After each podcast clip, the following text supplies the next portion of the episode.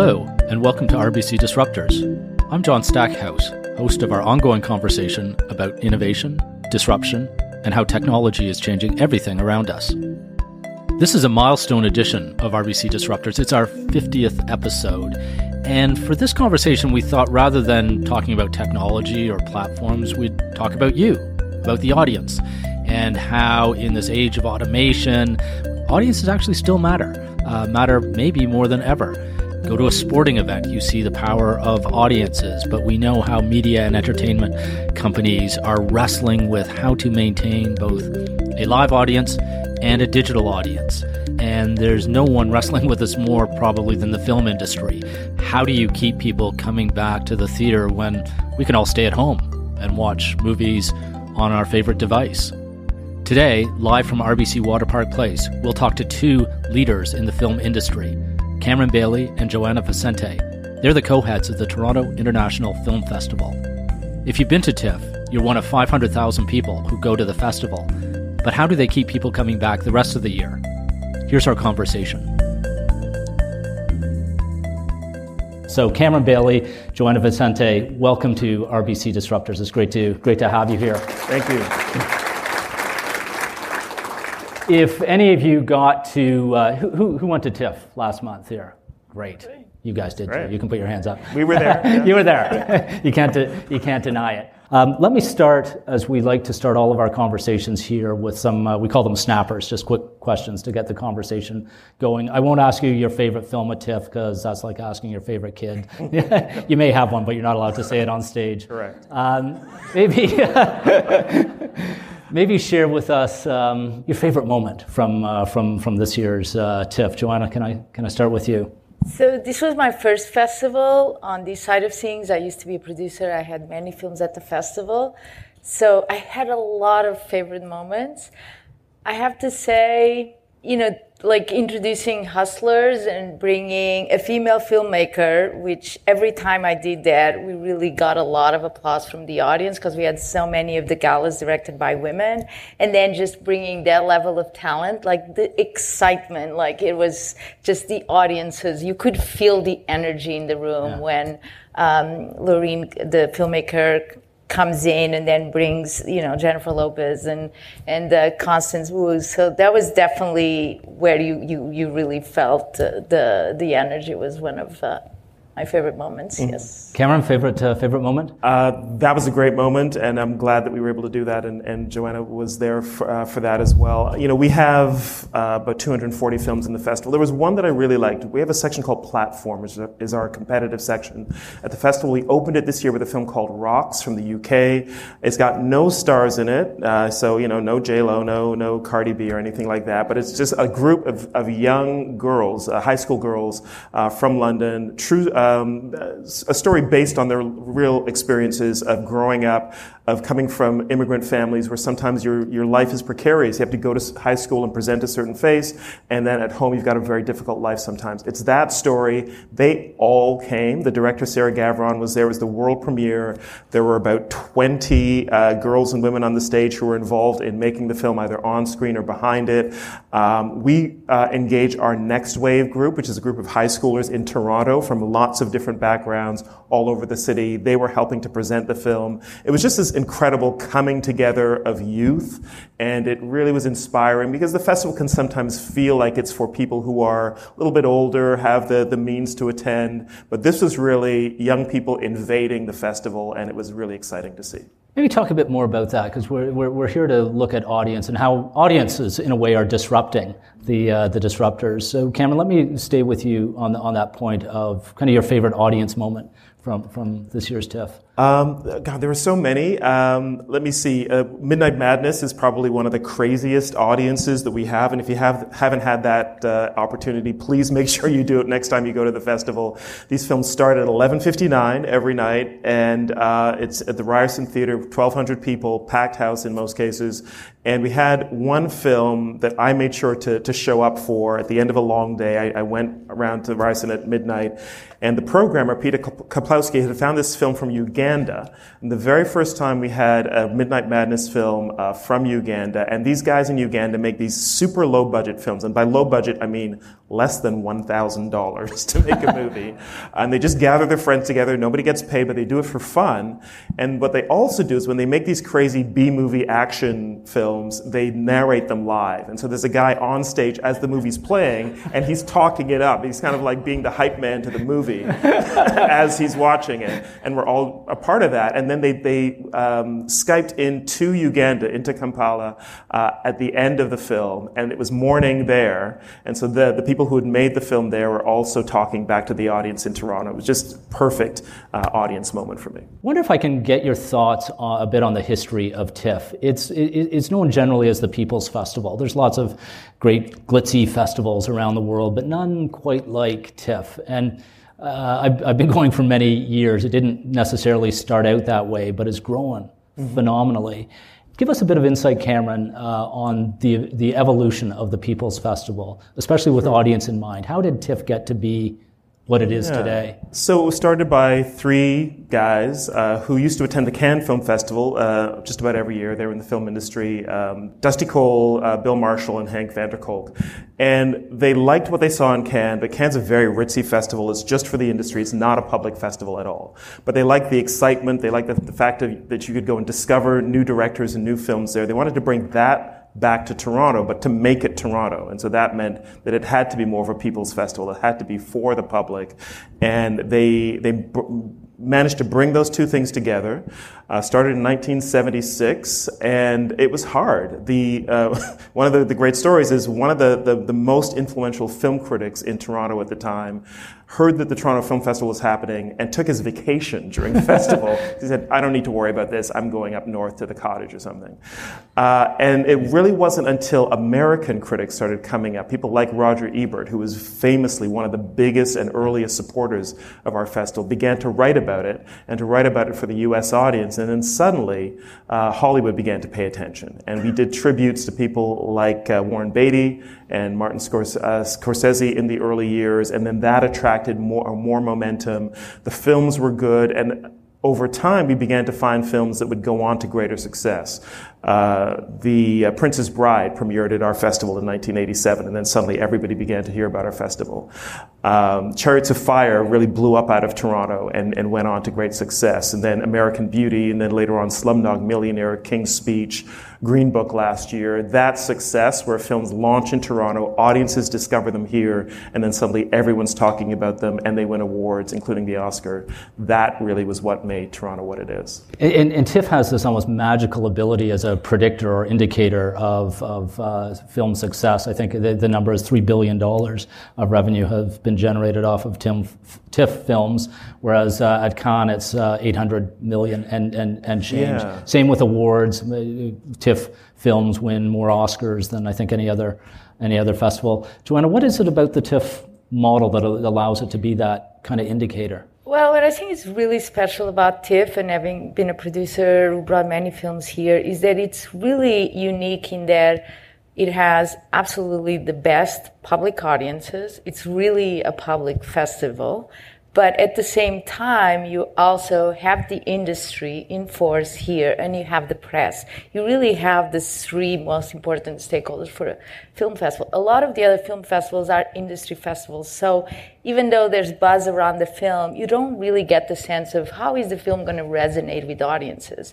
So, which is part of like why a lot of studios, distributors, and smaller distributors will choose TIFF as the place to launch the film because it really will get them an idea on how is it going to work. I think one of the things that's important to remember is that movies are still very mysterious, even to the people who make them, right? They make these movies, they make them with a group of people, can be hundreds of people, but they don't know how they're going to play until they play them in front of a, a public audience. And Toronto is not just a great place to do that because audiences have a, a history of actually identifying those real successes.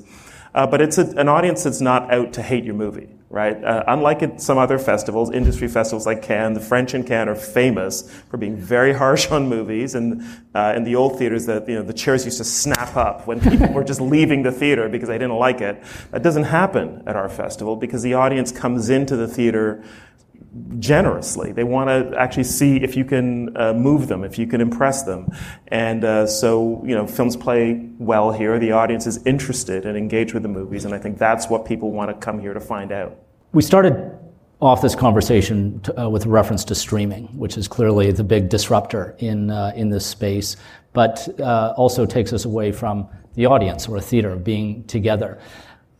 What are your thoughts on the streaming revolution? And I'll start with you, Cameron, in terms of what it is doing to films, but also to film audiences, and sure. how we might have to adjust to that. Um, first thing I'd say is that this is, I, I, see this in a kind of historical context, part of a number of different paradigm shifts that have happened over decades and decades. When television was first introduced in the late 40s and early 50s in North America, the movie industry thought, oh my God, we're doomed, right? And they went to great lengths to try to maintain the film audience. When home video came about in the 1980s with the VHS, uh, same thing. The, the film industry thought, oh my God, we're doomed, and tried to come up with a, a you know, a new way of, of engaging that audience. Streaming is just another way for people to, to watch stories on screen. Uh, they're doing it in large numbers, but that was the same with television. That was the same with VHS videos. I think the film industry will survive. I think it'll have to adapt, of course, but it will definitely survive. And I think people want more than just the, the film on a screen of whatever size, this size or your phone size or, you know, a 30 foot movie screen. They want the social experience of watching something and immersing themselves in a story with other people, laughing together, crying together, being scared together. Mm. That's a really powerful human desire, I think. I don't think that goes away. Yeah, those are, emotions are, are contagious, mm-hmm. and you have to be with pe- with people. Joana, how are you kind of thinking through the streaming challenge to live film audiences? So you know what's interesting about streaming. So I think like people are watching eighty percent of feature films at home, um, either on TV or on their laptops. Um, mm. Less on their mobile devices, just because usually I think up to 20 minutes um, people are spending a lot of time watching video, but anything above 20 minutes, usually they would go to the bigger screen. But what it means for us, having a theater or five of uh, theaters, is how do we compel audiences to come to TIFF to really want to experience those unique um, uh, moments and, and watch films with us to how do we enhance and make it more of an experience.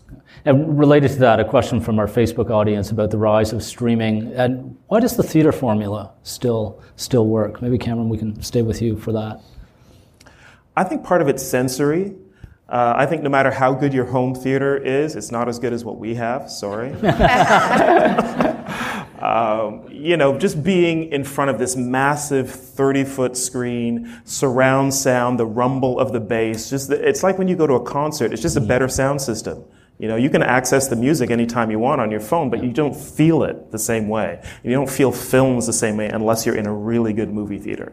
And we have that. And then the other thing is the social experience because if we don't share our experiences, then what are they really? Right? If, if you experience a great meal or a great piece of music and nobody that you care about felt the same thing, then what do you have?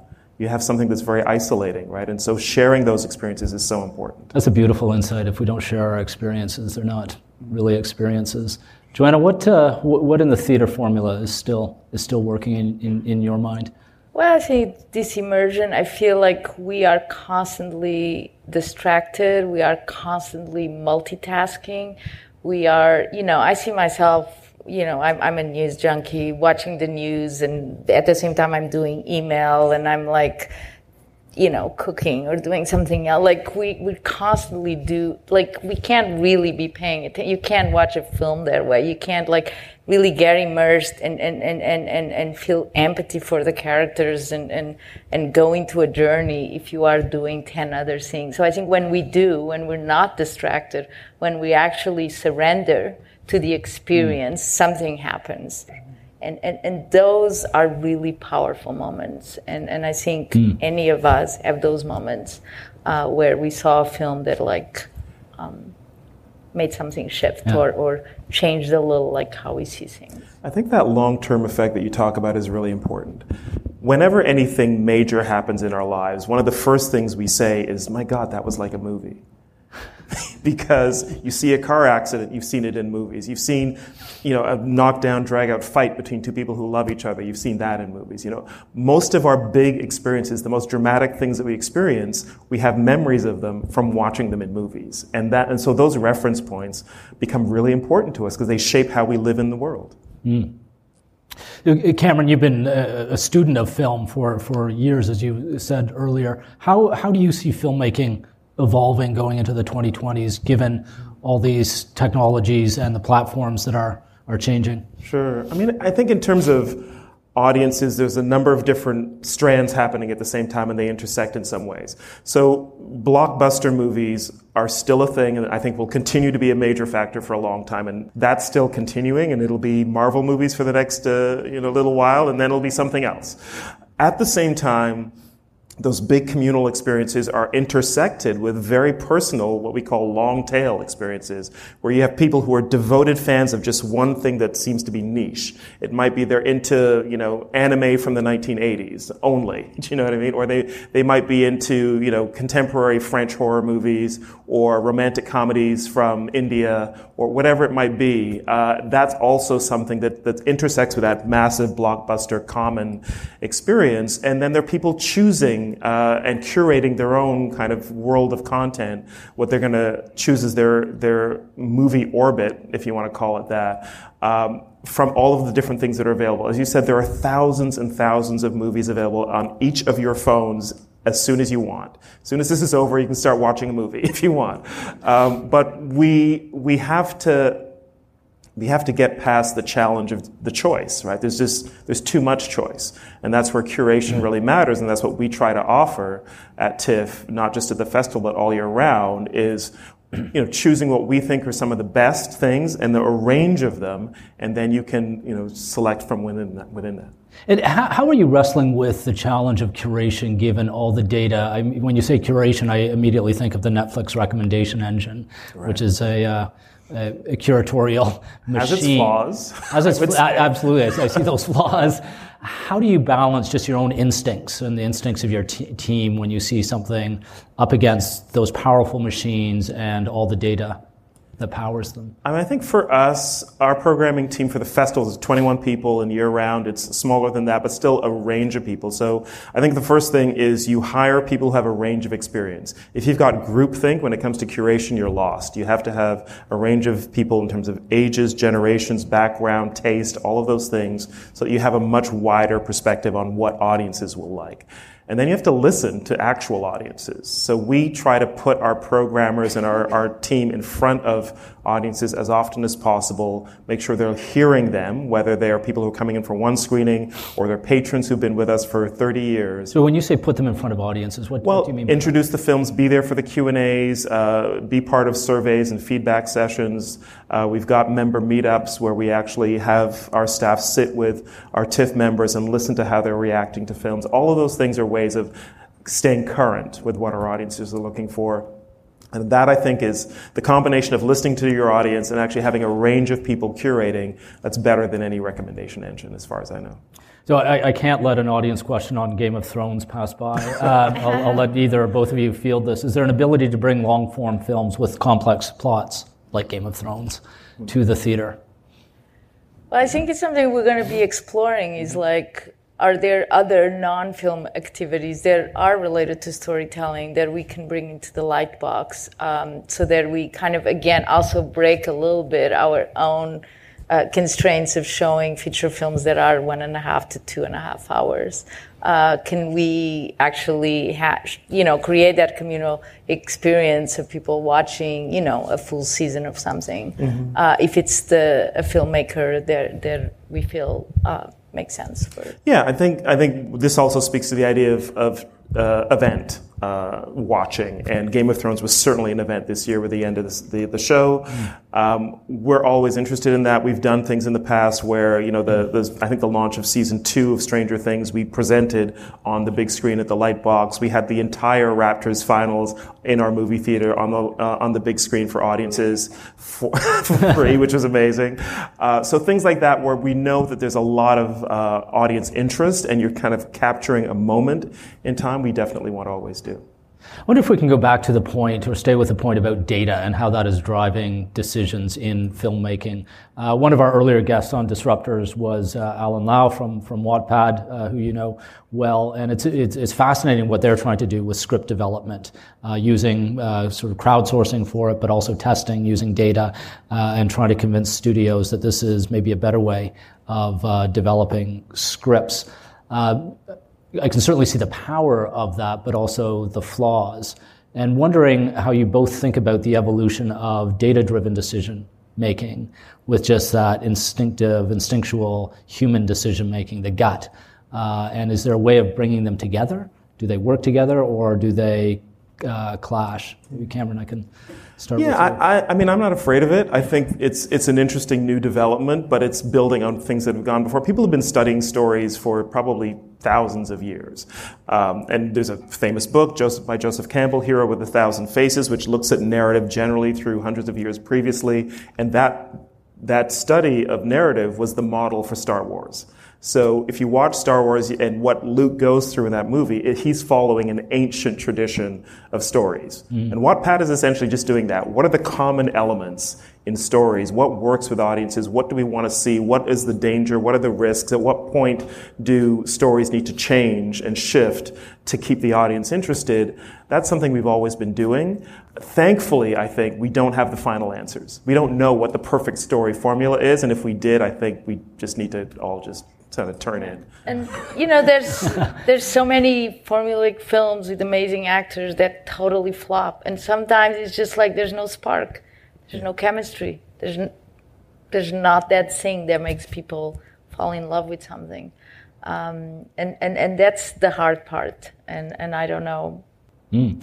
Yeah, we've got, unfortunately, a minute left. This is a, great conversation, and you both talked a lot about diversity, uh, and TIFF is extraordinary in terms of what it is doing to champion diversity among filmmakers. The audience, uh, as you said, is kind of uh, uh heterogeneous on, on, on its own. But Joana, I wonder if you can share with us uh, your, your thoughts on championing uh, women in film, the initiative you've just launched. What, just tell us briefly about it, and what, what's your ambition for it? So the initiative actually was launched in 2017, Share Journey, and was really, as you know, I was looking at the whole proposal of coming to TIFF. That was definitely something that I felt very passionate about. I feel like, um, as a producer, being a woman producer, that it impacted the kinds of films that I made, the, the people that I hired. I had, you know, a lot of.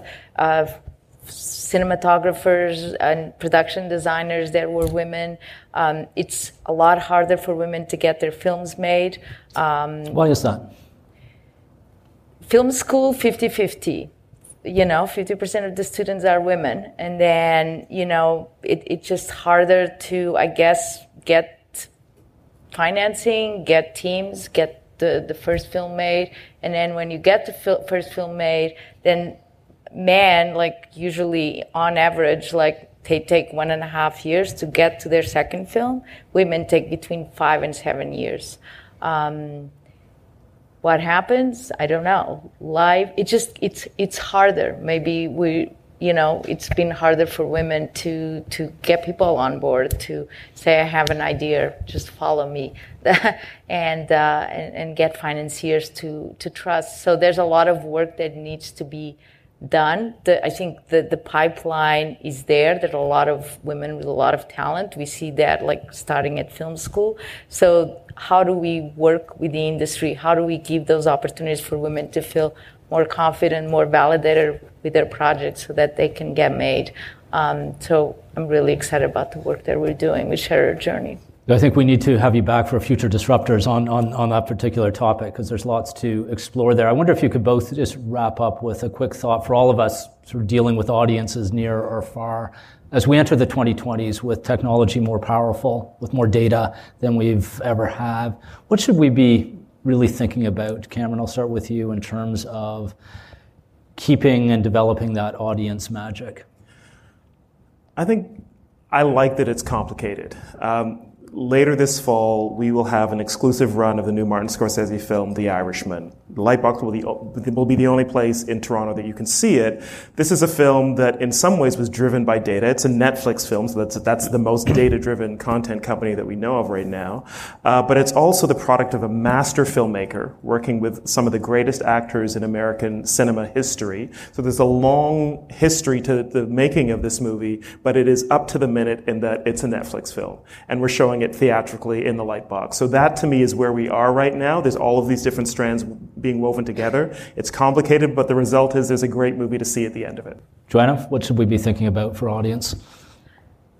I think it, it, it's I think you need to take risks um, because it's the biggest payoff is when we take risks, is when we challenge audiences to get a little bit out of their comfort zone. And that's where I feel transformation can happen.